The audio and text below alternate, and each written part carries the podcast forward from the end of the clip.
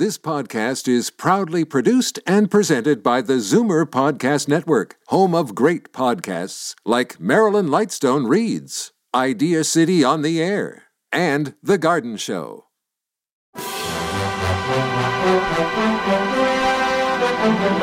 It's Zoomer Radio's Theater of the Mind with Frank Proctor.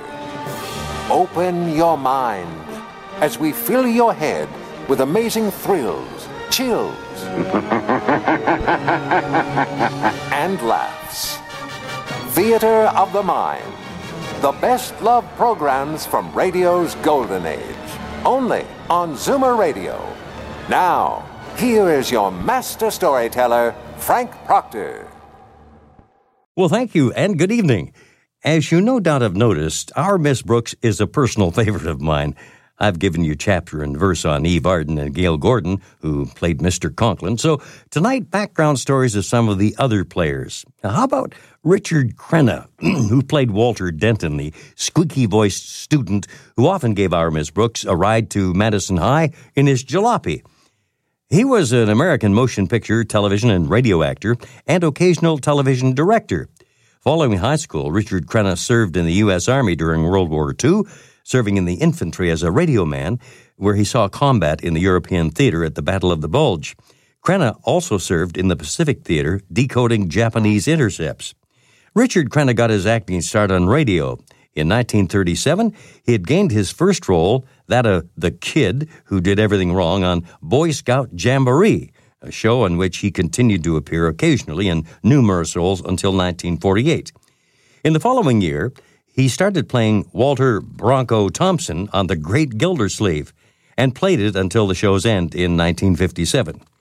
He appeared as a delivery boy in My Favorite Husband episode Liz Cooks Dinner for 12, was Oogie Pringle on a Date with Judy episode, The Competitive Diet, and several other episodes from the show, and as a teenager on the George Burns and Gracie Allen episode, Watching the Neighbor's Daughter. From 1948 to 1952, Richard Crenna played Walter Denton on Our Miss Brooks and remained with the cast when they uh, moved to television. With the 1948 57 TV series Our Miss Brooks starring Eve Arden underwent a change in format, Richard Crenna's character, Walter Denton, was written off the series. Richard Crenna starred in such motion pictures as The Sand Pebbles, Wait Until Dark, uh, Body Heat, and the first three Rambo movies. Well, now let's go back to the time when he was sharing airtime on radio with Gale Gordon, Margaret Davis, and her landlady, and uh, Jeff Chandler, who played Mr. Boynton, and of course, Eve Arden. The episode we hear tonight is called Connie Tries to Forget Mr. Boynton. Now it's Our Miss Brooks, starring Eve Arden.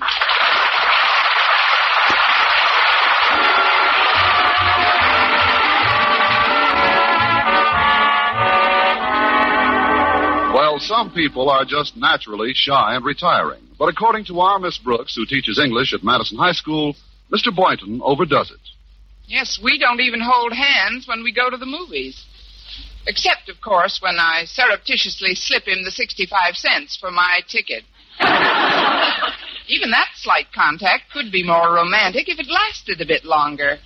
But the minute he feels a half dollar, a dime, and a nickel, he lets go. I remember one night I was 15 cents short. That's the hottest time I've had with him in six years. After brooding about this stalemate all week, I decided last Thursday night to give him up once and for all, to put him completely out of my mind. It was difficult to do, but once I had arrived at the decision, I stretched out on my bed, turned out the light, and in no time at all, I was peacefully writhing around, shredding my sheets. Friday morning, my landlady had an even rougher time than usual trying to wake me up.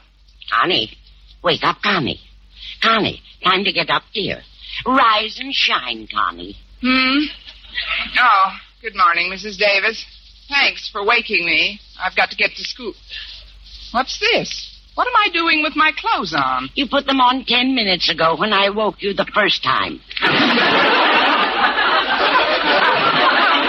I should have slept in them. They could use a good pressing. I'll straighten your bed while you get your shoes on, and goodness, What made you take all those face towels to bed with you? Those aren't face towels. That's what's left of the sheet. I'm afraid I had a very restless night, Mrs. Davis. I tossed and turned for hours. Worrying about Mr. Boynton, Connie? Not anymore. I decided to call it quits. But, Connie. Oh, I know I've said that before, but this time I mean it. I'm going to forget all about him. When did you arrive at that decision? Yesterday, after another one of our amorous dates in the park zoo. It was terribly disappointing, Mrs. Davis. The more so since four or five minutes seemed genuinely romantic when Mr. Boynton breathed on the back of my neck. when did you do that? While he was looking over my shoulder at the monkeys. He's a strange man in many ways, Connie, but I'm sure you can patch it up. Well, there's nothing to patch up, Mrs. Davis. I'm just going to put him out of my mind completely. Whatever you say, dear. Now, please put on your shoes and come into the dinette. Breakfast will be ready in a jiffy. You go on ahead. I'll be right in. Oh, gosh, I'm sleepy. Oh, don't take too long, dear. I don't want your grapefruit to get cold. Don't worry. I'll be there in a minute.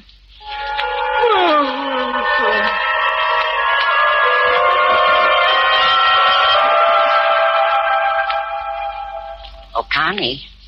Connie, would you like some toast? Hmm? Oh, yes, Mrs. Davis. I'd love some toast. Where is it?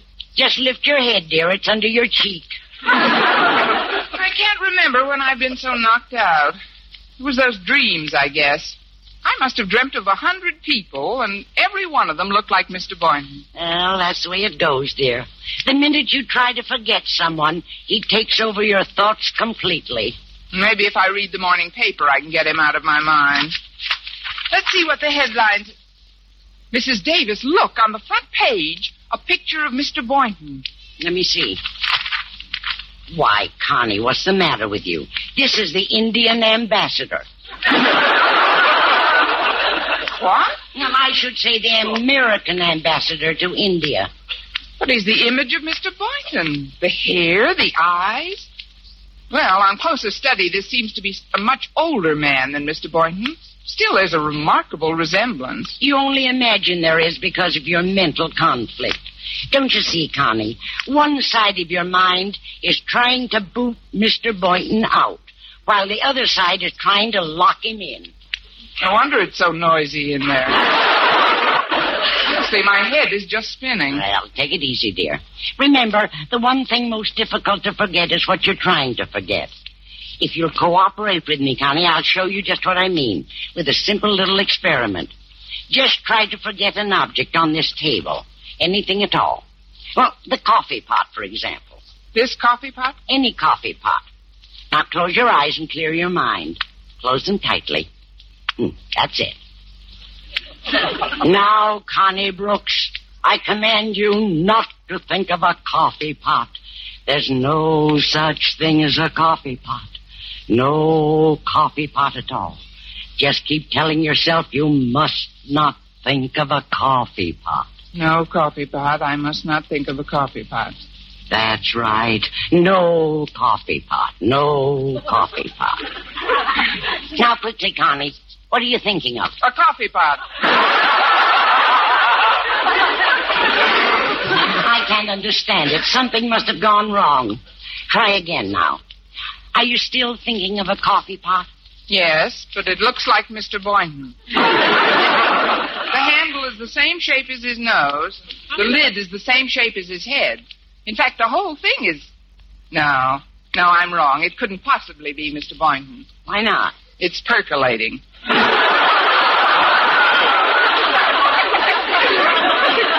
well, I'll have some coffee. Oh, somebody's at the front door. Oh, there's the phone. We're a big hit this morning. I'll see who's at the door and you answer the phone, Connie. Hello? Good morning, Miss Brooks. This is Mr. Boynton. Oh. Just what do you want, Mr. Boynton? I called to ask if you'd care to join me this afternoon. Where? At the Museum of Natural History. They're going to exhibit for the first time a red-tailed field mouse from France. Should be very exciting. A French field mouse? That's right. Well, kiss him on both cheeks for me. I can't make it. Uh, I don't quite understand your attitude, Miss Brooks. You sound rather unfriendly this morning. Excuse me, Connie, but there's five cents postage due on this cookbook that just arrived, and I haven't a bit of change. Would you pay the postman for me? He's waiting at the door. Oh, certainly, Mrs. Davis. Hold the phone a minute, will you, Mr. Boynton? All right. I understand Mrs. Davis owes you. Yay! What seems to be the trouble, ma'am? Mr. Boynton, what are you doing in that postman's outfit? And how did you get off the phone and over here so quickly?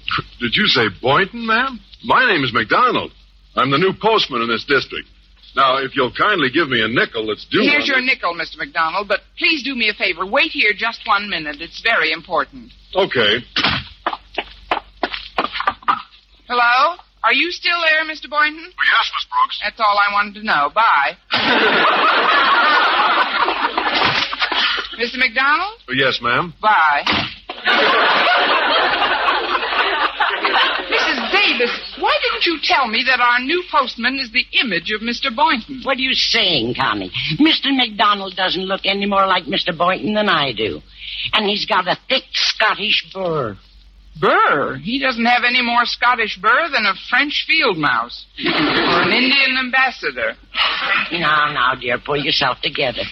You see, Connie, when my sister Angela was being treated for her absent-mindedness, I learned quite a bit about psychiatry. Well, what has that got to do with me? Just this, dear. As a result of your decision to break things off with Mr. Boynton, you are suffering from a combination of visual and auricular hallucinations. You see Mr. Boynton's face on other people because you want to see it. You hear his voice because you want to hear it. All this may be likened to a mirage. You see what I'm driving at? Exactly. You're trying to tell me that I'm perceiving objects which have no foundation in fact. I'm experiencing sensations which have no actual external cause, and that I am, in general, blowing my cork. Oh, it's not that bad, dear. Not that bad. When everybody I see looks like. Wait a minute. Why don't you look like Mr. Boynton to me? It doesn't work that way, Connie. Familiar faces don't change. It's new ones that assume his identity most readily. But don't you worry, dear. I've got the best remedy in the world for your trouble. What is it? Diversion. I'm going to give a big party here tonight. We'll invite the Conklins, some of your students, and by all means invite Mr. Boynton. He should help you forget him best of all. Oh, no, you don't, Mrs. Davis. I appreciate your giving me a party, but if it's just one of your schemes to bring Mr. Boynton and me together. Now, now, don't be silly, Connie. If you don't want him to come, that settles it. Thanks, Mrs. Davis. Well, of course, if the party doesn't do the trick for you, you can always see Dr. Friedkin. He's the analyst who took care of Angela.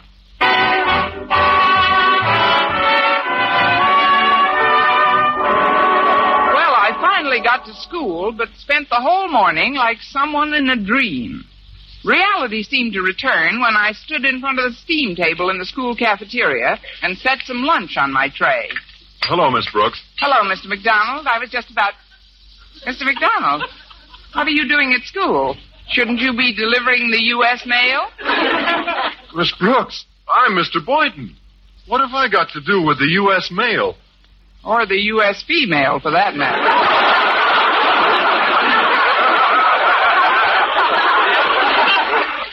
How's the field mouse from France? Well, now that you mention it, I heard this morning that the exhibit's been called off. The French field mouse never got here. Seems there was a strike, and the boat he was on couldn't leave port. You mean he was too chicken to swim? if you'll excuse me, I promised I'd join Walter Denton at his table. I, uh, I really don't understand why you're giving me the cold shoulder today. If my shoulder is cold, Mr. Boynton, it's only because somebody blew a big chance to warm it up. I don't quite understand that either. Well, maybe some of your companions at the zoo could explain it to you. Uh, now, look, if there's something I've done that I. I why are you staring at me so strangely, Miss Brooks? Oh, I was just wondering. Mr. Boynton, do you have a twin brother who's a postman? Or an Indian ambassador? Of course not. Do you have a twin brother who's a coffee pot? Never mind. Uh, you really must excuse me now. Uh, but, Miss Brooks. Goodbye, Mr. Boynton. Hello, Walter. How's everything? My cup of happiness is slopping over. Here, let me set your tray down for you. Oh, thanks. Yeah, if I may make an observation, you don't seem in a very good mood for your party. I haven't seen you smile all day. Oh, don't let that fool you. The only reason I'm not smiling is because I'm miserable. Don't ask me why, Walter. It's extremely personal. Well, as a matter of fact, while I was changing classes, I saw Mrs. Davis driving by, and she stopped to tell me that I should try to cheer you up because you feel so miserable over Mr. Boynton that she's throwing a party tonight to help you forget him. That's what I say. It's personal. At least my trying to forget Mr. Boynton should be personal, Walter. Now that you're in on it, I hope you'll keep it to yourself. oh, don't you worry, Miss Brooks. Only a blabbermouth would spread around a thing like that. Say, there's Harriet Conklin. Oh, you don't mind if she joins us for lunch, do you? Well, Get I- over here, Harriet. Hi, Walter. hello, Harriet. Hi, Miss Brooks. What's this I hear about your trying to forget Mr. Boynton? Where did you hear that, Harriet? I said, where did she hear that, blabbermouth? Yeah, correct, Miss Brooks. But Harriet'll keep your secret. You can depend on that. Oh, you certainly can, Miss Brooks. Gosh, the cafeteria's awfully crowded today. Do you mind if Daddy and I have lunch with you? Oh, well, Over here, Daddy. Hello, Mr. Conklin. Hi, Mr. Conklin. It's always a great honor to share our festive board with the beloved principal of our beloved school. In fact, no other personage on earth would be more welcome to our beloved. Oh, shut up.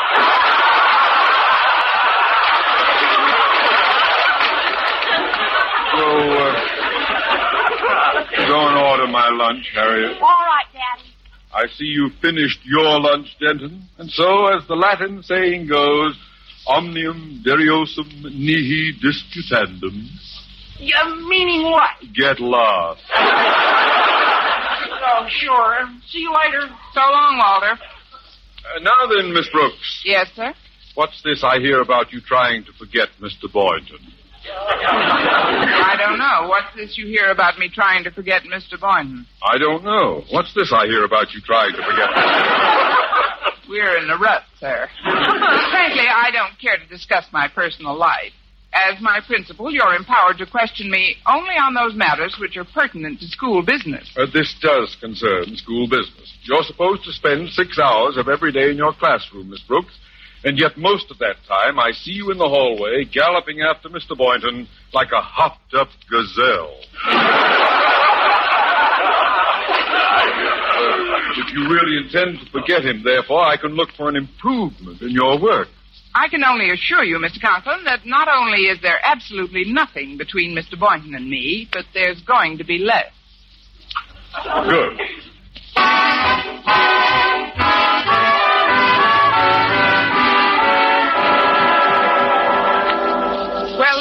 Evening, the Help Me Forget Mr. Boynton party was about to begin with some strange people whose names Mrs. Davis was trying to help me remember. Some of the guests had already arrived. I'll go set the table, Mrs. Davis. Oh, uh, thank you, Harriet. Now, it's going to be a wonderful party, Connie. Let me see. Mr. Conklin is bringing Mr. Abernathy. Walter Denton is bringing a pal from Clay City High. Chester Pruitt, I believe his name is. Then there's Mrs. Foster, Mrs. Foster? a friend of mine who works at the beauty shop. I've been wanting you to meet her for months. Now, uh, is there anyone special that you forgot to invite? Just the postman. I can't get over how closely he resembled Mr. Boynton when I met him this morning. Even his voice was the same. I told you, Connie, you created such a violent mental conflict when you decided to forget Mr. Boynton that your eyes and ears played tricks on you. If you'll call Dr. Friedkin, my sister's analyst, he'll explain it to you in a minute. Well, I'm hoping this party will be all the medicine I need to make me forget that Mr. Boynton ever existed. Miss Brooks' daddy is so hungry, he said he could eat his weight in cold cuts. Well, I'm not going to cook a moose just for him. He'll have to be patient, Harriet. Is Mr. Abernathy with him? Oh, not yet. He stopped at the store for something. But Walter and his pal Chester Pruitt are here. Cute boy. They're playing marbles on the rug. Yeah, that's nice. But you ought to go in and chat with your guest, Connie. I'll finish preparing dinner. All right, Mrs. Davis. Hello, Mr. Conklin. When do we eat? Well, you'll probably eat while I'm carrying dinner to the table. Uh, it'll just be a few minutes, sir. Oh, I suppose that's Mr. Abernathy at the door. I'll, I'll get it. Yes, sir. Well, how are you tonight, Walter? No, just fine, Miss Brooks. Pick up your marbles, Chester. Uh, Miss Brooks, this is Chester Pruitt. Oh, pleased to meet you, Miss Brooks. Whoops! oh, come now. What sort of a gag is this, Mr. Boynton? Mr. Boynton? No, no, this is Chester Pruitt, Miss Brooks. But he's the image of Mr. Boynton. That is, to me, he resembles him very much. But then, Uh, would you move your feet a little, Miss Brooks? I want to look around the floor. Wait a minute, I've got to get this straight. Oh, please, Miss Brooks. I haven't got all my marbles. You.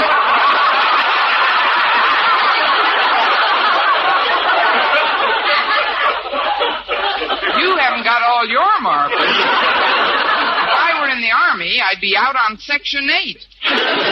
Look, Mr. Boynton, uh, Chester, how old are you? I'm 14, but I'm going on 15. I think it was real peachy keen of you to let me come over tonight. I think I'll go lie down. If you boys will excuse me. Oh, hold on there, Miss Brooks. I want you to meet a friend of mine. This is Mr. Abernathy. Oh, I'm delighted to meet you, Miss Brooks. Huh? Wait a minute. You can't be Mr. Abernathy. You're Mr. Boynton. Mr. Boynton? Well, that's quite a compliment to pay a 70 year old man. Boynton is a young biology teacher at Madison, Fred. Well, bless you, Miss Brooks. If I had my new dentures with me, I'd bite you.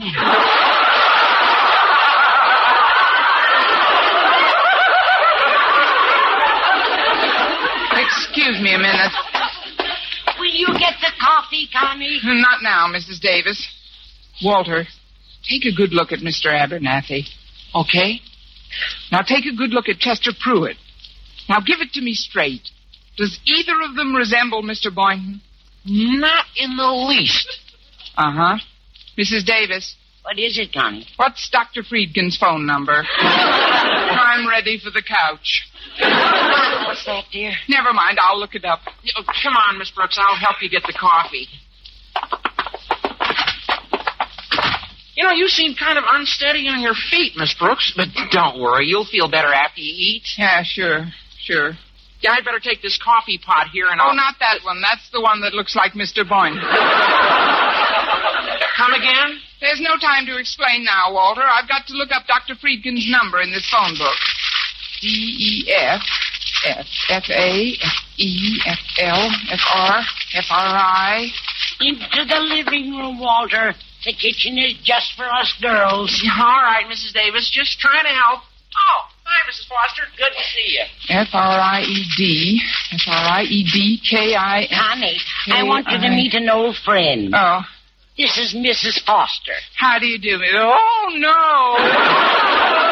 I'm happy to know you, my dear. Mrs. Davis has told me and my husband so much about you. I leave you two alone and let you get acquainted. See you later.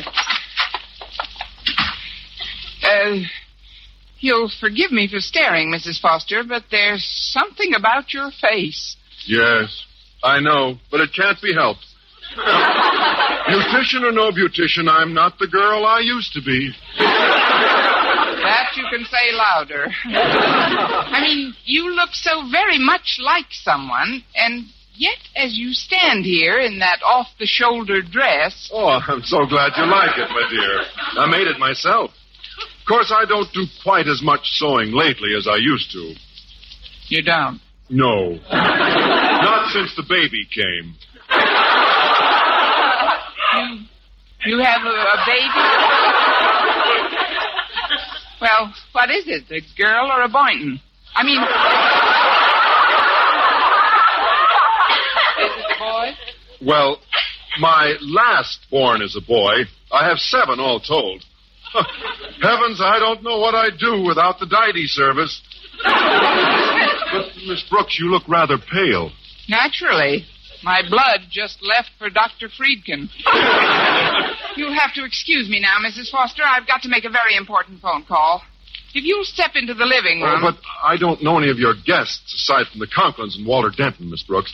Uh, could the phone call possibly wait until you've introduced me to the others? Well, all right. Follow me. Mrs. Foster, this is Chester Pruitt. Hello, Chester. Chester, Mrs. Foster. Hello, Mrs. Foster. Mrs. Foster, Mr. Abernathy. Hello, Mr. Abernathy. Mr. Abernathy, Mrs. Foster. Hello, Mrs. Foster. Well, now that you've all met yourself. Oh, ju- just a minute. There's one you haven't met, Miss Brooks, in the baby carriage right behind you. Baby carriage? I took the liberty of bringing the baby with me. He's only six months old, and the other children are a little rough with him. Ah, the little doll playing with his rattle. I'll lift the hood back and let you see him, Miss Brooks. Here we are. Oh, what a beautiful little bear. Goo, goo. Oh, no. Dr. Friedkin! Dr. Friedkin!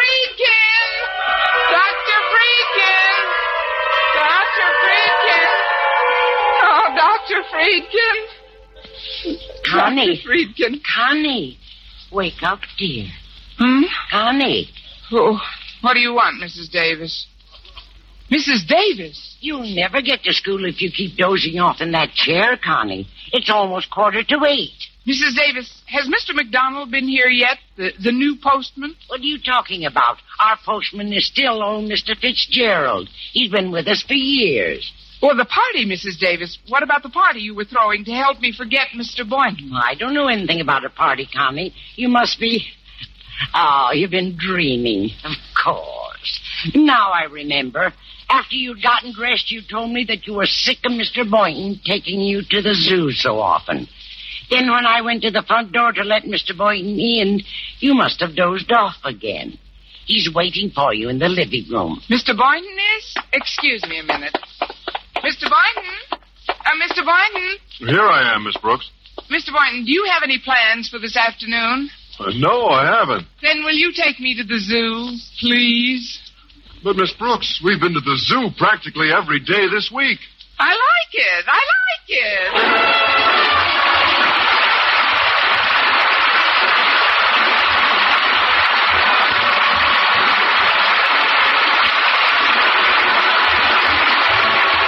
Our Miss Brooks, starring Eve Arden, transcribed, was produced and directed by Larry Berns, written by Joe Quillan and Al Lewis with the music of Wilbur Hatch. Mr. Conklin was played by Gale Gordon. Others in tonight's cast were Jane Morgan, Dick Crenna, Bob Rockwell, and Gloria McMillan.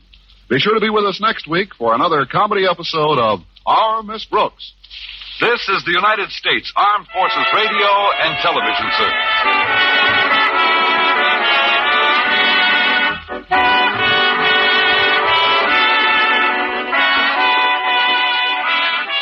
Stay tuned for Lights Out up next on Theater of the Mind. You're listening to Theater of the Mind on Zoomer Radio, AM 740 and 96.7 FM in downtown Toronto.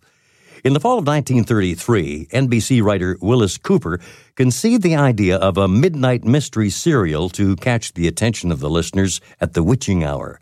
The idea was to offer listeners a dramatic program late at night at a time when the com- competition was mostly airing music.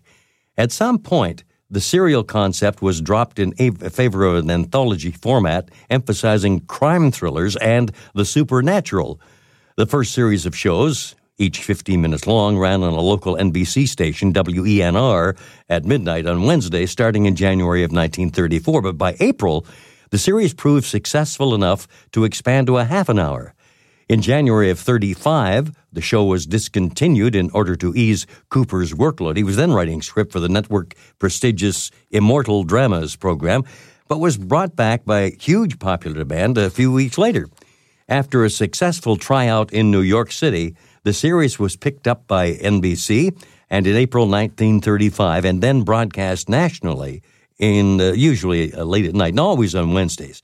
Cooper stayed on the program until June of 1936 when another Chicago writer, Arch Oboler, took over. And what show am I referring to? Well, it's Lights Out. And here is the episode called He Dug It Up. Ironized Yeast presents Lights Out. Everybody.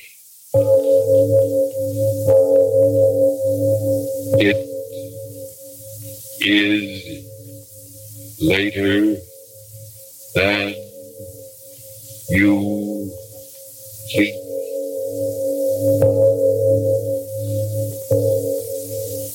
Lights Out brings you stories of the supernatural and the supernormal, dramatizing the fantasies and the mysteries of the unknown.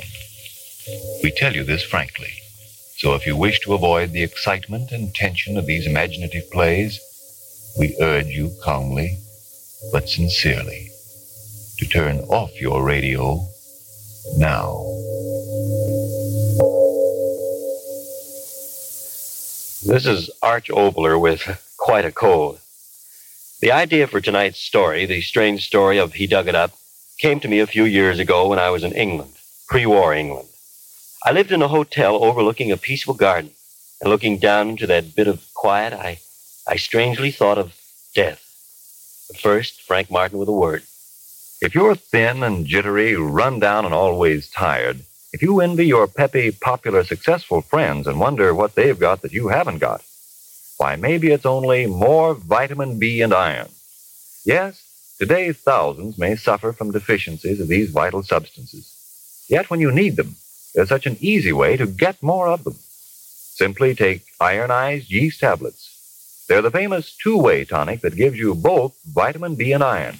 So when you need them, ironized yeast helps two ways to step up your weight and pep and sparkle, your enjoyment of life. Jot that name down now. Ironized yeast tablets. And now, Lights out. Everybody.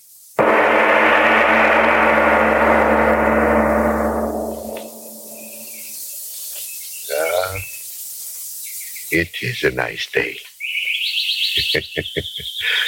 yes, I agree with you, Mr. Sparrow. It's as nice a day as I, too, have ever seen. I remember a day like this when I was about 12. Mother took me into London to see the King's Palace. Yes, that was Edward. And I had on a green suit and I. but that wouldn't interest you now, would it, Mr. Sparrow? Funny, I never went back. Less than a hundred miles away, and I. Morning, ne- Mr. Eh? Jeffrey. Uh, oh, good morning, Mr. Elk. Here, Mr. Jeffrey. Oh, kind of late in the season to be planting now, ain't it? Oh, I, I wouldn't exactly say that, Mr. Elkington. Not for what I'm planting. Now, what would that be, might I be asking? A tree, my friend. Oh, A nice, strong catawba tree. My son sent it to me all the way from Exeter. you don't say catalpa tree. Well, now. I say, could I be giving you a hand with that shovel, Mr. Jeffrey? Oh, no, no, no, thank you kindly. I like to dig in the soil, and the exercise does me good. Thank you kindly. Oh, oh. well, then I'll be off on my business, Mr. Jeffrey. Good morning to you. Good morning, Mr. Elkington. Good morning. But it is a good morning. Rain certainly softened you up, didn't they, Mr. Crown? Nice and soft. Nice and soft.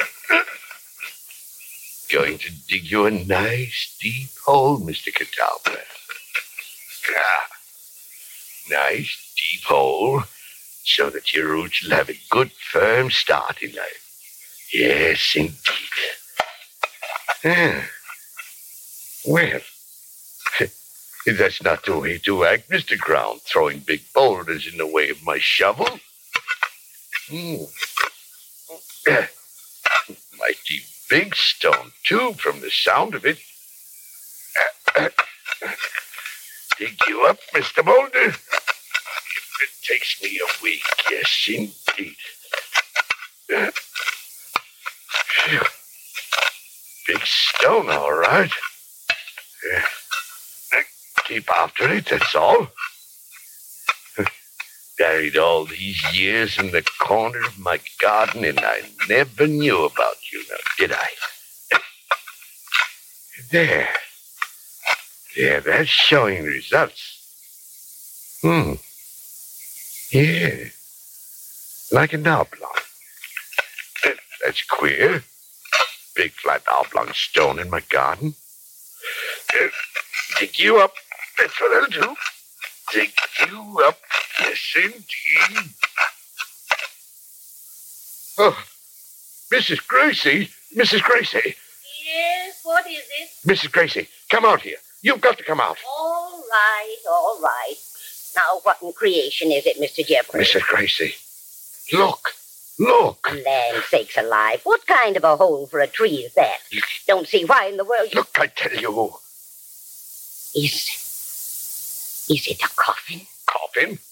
That size and out of stone? And what would a coffin be doing in my garden? I never heard of anyone being buried here. It's much too big. Mrs. for- Gracie, I got it. What? Roman. The Romans left it here. Romans? Don't you understand? The Romans, the Romans invaded and lived in Britain over 1,500 years ago. They left it here. Ah, nobody like that lived round here, and don't you tell me anything different, Mr. Jeffrey. But I am telling you, a Roman sarcophagus. Now, Mr. Jeffrey. Oh, never mind. Mr. Robinson, uh, run over and get Mr. Robinson here. Tell him to bring a couple of men. We've got to dig this thing up. We've got to dig it up. Mr. Jeffrey, it's the sun that struck your head. Now, don't stand there lecturing me. Mr. Robinson, hurry, get him. No, no, I won't. What? Not You- to you- dig it up, I won't. To bury it deeper, yes, but not to dig it up. Listen. Coffin or one of them heathen, whatever you call it, it makes no difference. If it's been buried here all these years, then I say cover it over and let it be. There's some things best left deep under the ground.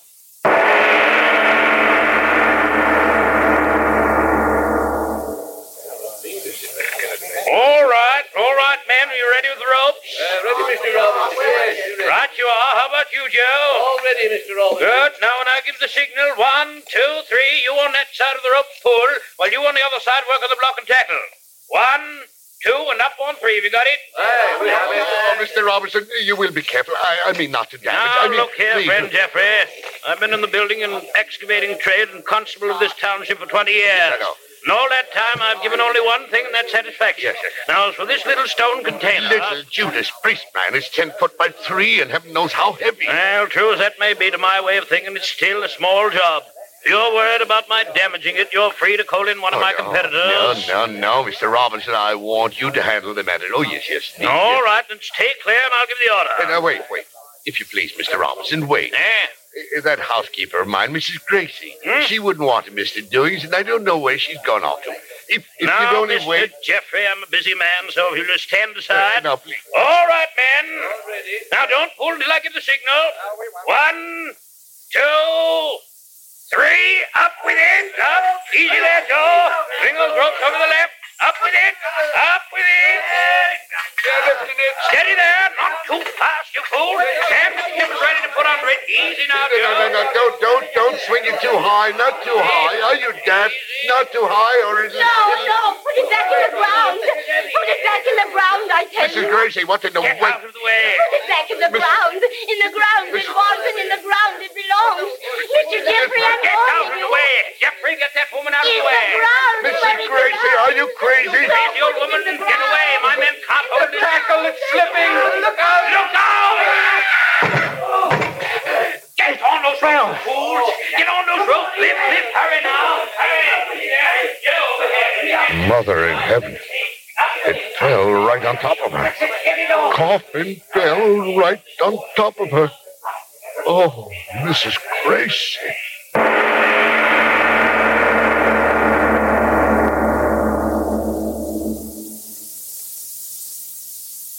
Ladies and gentlemen, I, I think you'll agree when an ancient stone coffin buried for centuries in a peaceful English countryside becomes an instrument of sudden death. Well, it's time for a deep breath and let our well stretched imaginations move back into hope again as we turn our thoughts to something that perhaps is your problem. Could this be you saying to your children, Listen, you kids, I'm tired. This war job has got me down. Now keep quiet, you hear me? Oh, Joe, don't be so cross to the children. Come eat your good supper and you'll feel better. Cross? Who's cross? I'm tired, I tell you. I'm too tired to eat. I'm too tired to sleep. All I ask is a little peace, and you keep my nerves on edge with your nagging. No wonder I'm getting thin as a rail. Oh, now, mister, don't be so quick to blame your family or your job. Maybe all that's to blame is vitamin B and iron shortage. You say you're thin and tired and jittery? Well, when you don't get enough vitamin B from the food you eat, you may lose your appetite. You may eat so poorly that you lose weight and lose your pep. Why, you may not even get all the good out of what you do eat. And when you don't get enough iron from your food, you may be weak and pale, feel only half alive. Well, if that is my trouble, can I help it? Yes, sir, I think you can. And here's the quickest, easiest way I know. Take ironized yeast tablets. They're the famous two-way tonic that gives you both vitamin B and iron. Yet they cost but a few pennies a day. And these pleasant little tablets are an absolute cinch to take. So if you simply need more vitamin B and iron, don't wait. Start taking ironized yeast tablets right away, tonight. Then see if pretty quick you aren't saying, Boy, oh boy, I feel swell. Tired? Jittery? Not me. I put on pounds. That ironized yeast sure is great stuff. Now, back to Lights Out and our story of He Dug It Up. The stone coffin has fallen, and the old housekeeper is dead.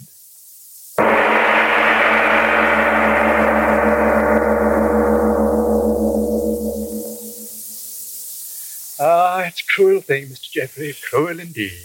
Yes. Cruel and yet not cruel, for the ways of the divine providence are beyond our poor mortal understanding. Yes, I shall say that very thing over her grave when we bury the poor woman. As you wish, Reverend. Ah, what a day this has been. More excitement in just a few hours in this village than we've had in a dozen years. I wonder now whether. Ah, almost nine. Well, I'd better be getting back to the church. Have to get everything ready for the service tomorrow. Uh, did you speak to Mr. Carboy about the coffin? Yes. That's good. We'll pay the good lady proper respect, we will. Well, I'll be on my way. Good night, Reverend. Oh, uh, uh, one thing more, Mr. Jeffrey. Yes. Uh, I didn't want to speak of it uh, in all the excitement before, but I feel I really should. Yes, Reverend. I know you were in quite an emotional state of mind, but do you feel it was quite the proper and respectable thing to do? I mean, having that Roman antique brought right here into the house, when it, uh, inanimate thing though it be, was the direct cause of poor Mrs. Grace's death. I wanted the sarcophagus in here, Reverend. Wanted it? But what possible use could that great stone sepulchre be to you? I realize it has certain intrinsic value. After the funeral, we'll get in touch with the proper museum authorities in London and have them take care of it. But don't you see, it wasn't quite respectful of the dead, bringing the very thing in here that had caused the tragedy. Not respectful at all, Mr. Jeffrey. It was what I wanted. Good night, Reverend. Uh, but, Mr. Jeffrey, I. Uh, oh. Good night. Good night. Disrespectful. Hm. No fault of Mr. Coffin that she ran under it. Call in the proper authorities. I'm proper authority in Roman things myself, I am. Read the whole Gibbon's Decline and Fall of the Roman Empire, didn't I? I certainly did. Here you are, Mr. Coffin. Just where I made them put you. And I did make them, didn't I? Ran right under you, she did. Superstitious old fool. No fault of yours, Mr. Coffin. You're a big one. Let me see. Uh, about ten feet long on this side and and four this way. Ah, it's a discovery that ought to make history, that it ought. Wait for experts, should I? What would the experts do? Cart you off to one of those museums, and there I'd be, the man that found you, with nothing but a hole in my garden and a new grave in the cemetery to show what had happened. No. Oh, I'd be my own expert, Mr. Coffin. I'll open you up myself right now. And I'll take the blame or credit and no mistake about it. That iron bar. Mr. Robinson will wonder where his crowbar went. Now, won't he, Mr. Coffin? But we'll give it back to him in the morning. Yes, indeed. Yes.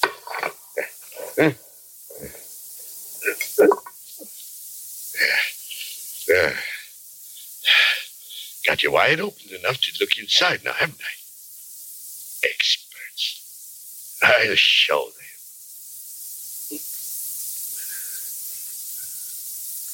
Uh, dark. Can't see. Matches. There now. If you don't mind now, Mr. Coffin, I'll bend over to see what you've got inside.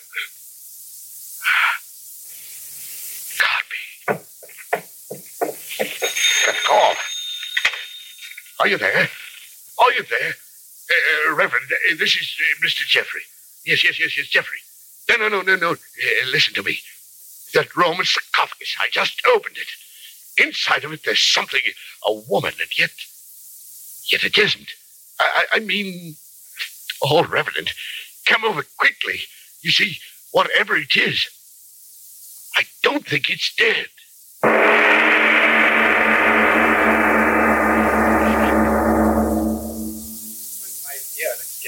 You must listen to me. I'm a person of understanding, of judgment. I say leave it alone. Don't go near the thing until they get here. Now, I phoned Dr. Thompson at the British uh, Museum. He's an expert, a qualified expert. Expert. There you go, experting again. Now, now, now, now you shove on that side, and I'll pull on with this. Yes. There, there. Now, that ought to fetch the lid off. It's all against my better judgment. All right, all right. Off with it. There she goes. An- Another shove. Oh, Open it. We've got it open. Reverend, look. Look at her head. Why, what? What in Satan's name is it? Lion's head. That's it, a lion's head. And, and the body of a woman. And alive. She is alive. Don't be a fool. It- It's a heathen idol, stone. No, no, it's living skin. I'll touch it. I'll prove it. Ah, it is stone. A blasphemous heathen thing. We'll cover it up, and in the morning I'll have it buried again. No, no, no, no, you won't. It's mine. Found it on my property. Oh, heaven forgive you. The blood of your poor housekeeper still staining it. Staining it? What are you talking about? Mrs. Grace's blood. See, it's still on it. But, but the outside of the coffin fell on her. This part was closed. But it is blood. Fresh blood. It can't be out here. Mr. Jeffrey. Reverend, that woman. A minute ago I felt cold stone. And now it's warm.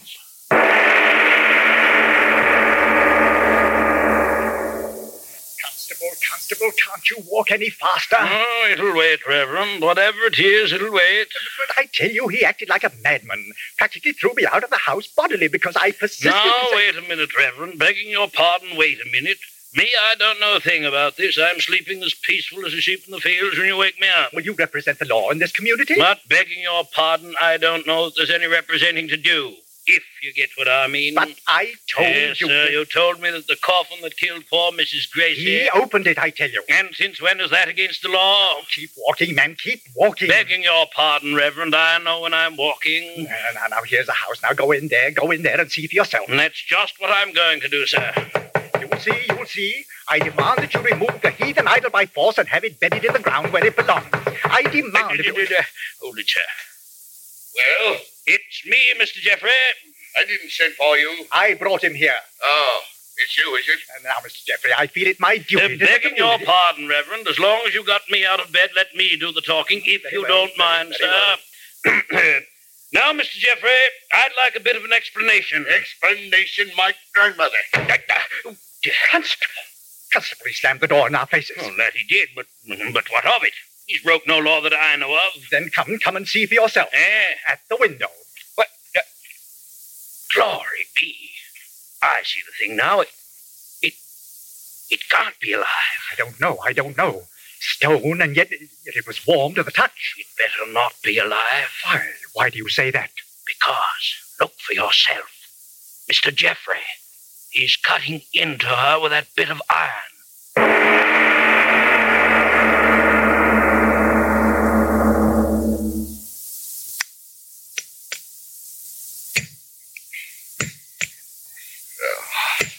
It was good of you to come in and help me, Mr. Elkin. Oh, uh, I'm right glad to be of service, I am. I'm glad to be of service, but this is devilish hard rock. Yes, yes, it is. But we've got to break the statue open, Mr. Elkington. We've got to. If you say so. Ah, oh, those fools, the constable and the reverend, they'll be back soon with some new ideas about getting into the house now, won't they? I, I suppose so. But they won't stop me. They won't. I've a chance to do something before I die. Make a big discovery, I tell you. They, they won't stop me. We'll have the statue cut open before they get here now, won't we, Mr. We'll try, I will yes, try. Yes, yes, yes, yes. Cut it open and note the secret. Something that keeps that stone warm as if it were flesh. Uh, ah, that'll be a wonderful discovery now, won't it? Oh, that it will. There you are. Faster, Mr. Stilkington, uh, faster. I'll try, I'll try. Crikey, this stone is so hard. Uh, they mustn't stop us. No, no, no, no. Faster, Mr. Elkington. Oh, Uh, Elkington. Why have you stopped? it's my fingers cramped. Can't open my hand. Chisel, give it to me. All right, all right. Got to keep working. Got to. I'll know the secret in you, Lionhead. That's the name I'm going to give her, Elkington, Lionhead. The power that's kept the stone in you warm all these centuries.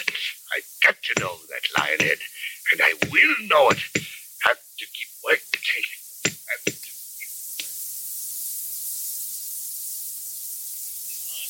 To Now, Reverend, Reverend, you can drive a man too far. I tell you. No, the- Constable, now we'll tell you. Uh, uh, For 24 hours, you've been telling the people of this community that the law won't permit you to do this and the law won't permit you to do that. Hell, it won't. But we tell you we won't stand by and permit one of our citizens to indulge in heathen madness and not do something about it. Am I right, gentlemen?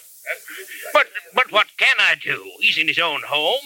He's not committing any public nuisance. We've gone over that a hundred times. The fact remains you've got to go in there and stop him. You've got to. You've got to. You've got to.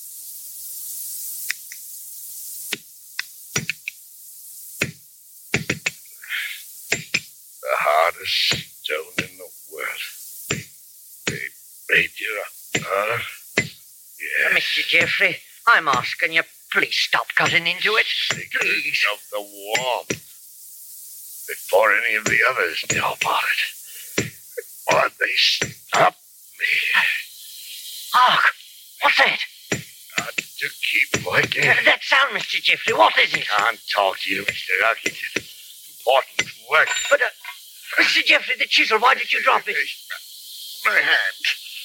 Like an electric current running through the chisel. Oh, no. No, no, just, just a weariness in my muscles. Pick up the chisel. Yes. Go on. I, I, yes. I, I think I'm going now, no, Mr. no, Jeffrey. no, you I- stay where you are. I'd you stay, go. I tell you, stay there. If I lock the door for you, they will come in. And I won't let them in before I learn the secret, you hear me? That sound, Mr. Jeffrey, it's like something burning. Do you hear? It's been getting louder and louder. Won't stop.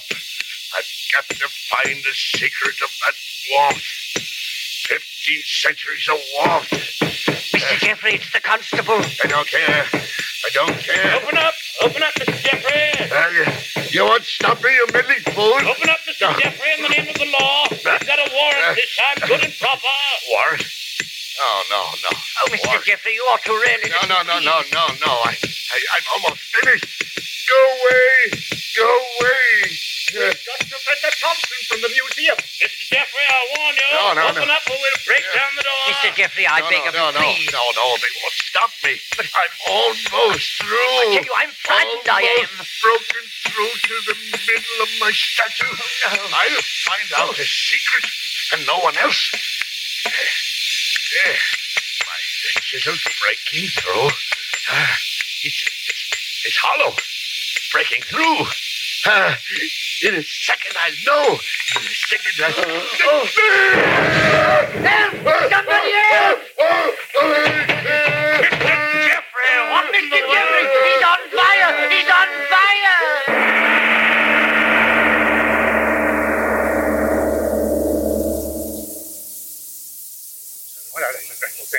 All right, all right, men, quiet down. Nothing oh. more we can do. Mr. Jeffrey is dead. Such a horrible way to die. It was the lantern. Set him afire, I guess. No, no, no, no, it wasn't that. Hey, what say, Mr. Elkington? I saw it all. A flame come out of the statue. You're daft, man. No, I swear it's the truth. I saw it. Professor Thompson, you, you tell him. What did you see as you came through the door? There was a flame from it. But really, But how can that be? flame from a statue. And the Romans went down to Egypt. Professor, tell us, what is it? What is this statue? The lioness headed goddess Sekhmet. Well? And they worshipped her as the goddess of fire.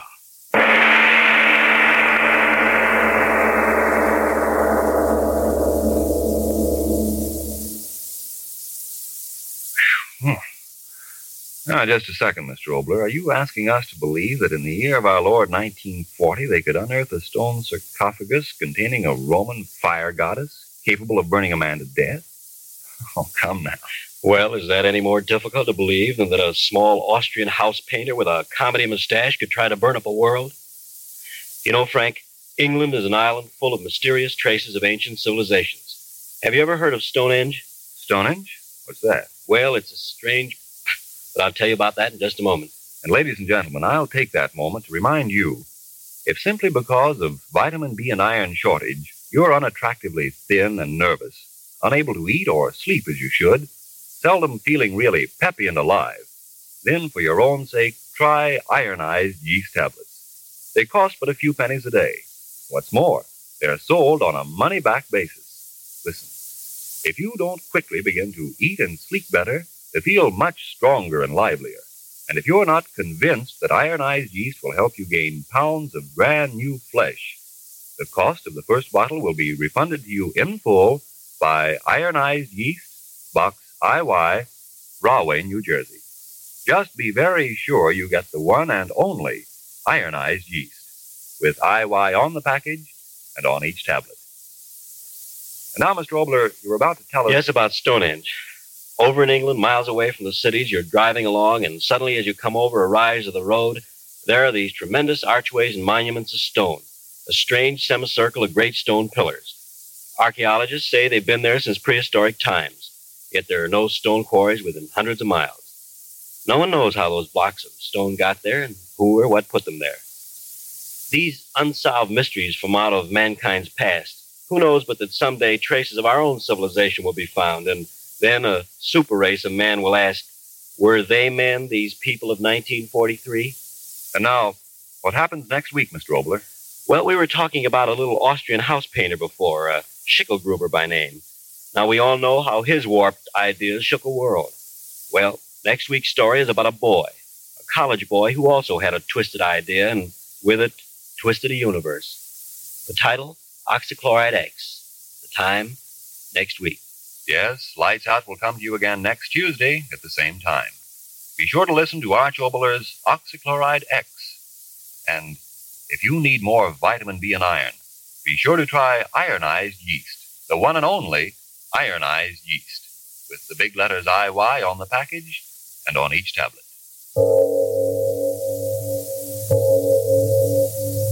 It is later than you think. Thank you for listening. Tomorrow night, it's Dragnet, followed by Jack Benny. Thanks to Joel Schoenwell for technical support. The executive producer is Moses Znaimer. I'm Frank Proctor. Have a great evening. This podcast is proudly produced and presented by the Zoomer Podcast Network, home of great podcasts like Marilyn Lightstone Reads, Idea City on the Air, and The Garden Show.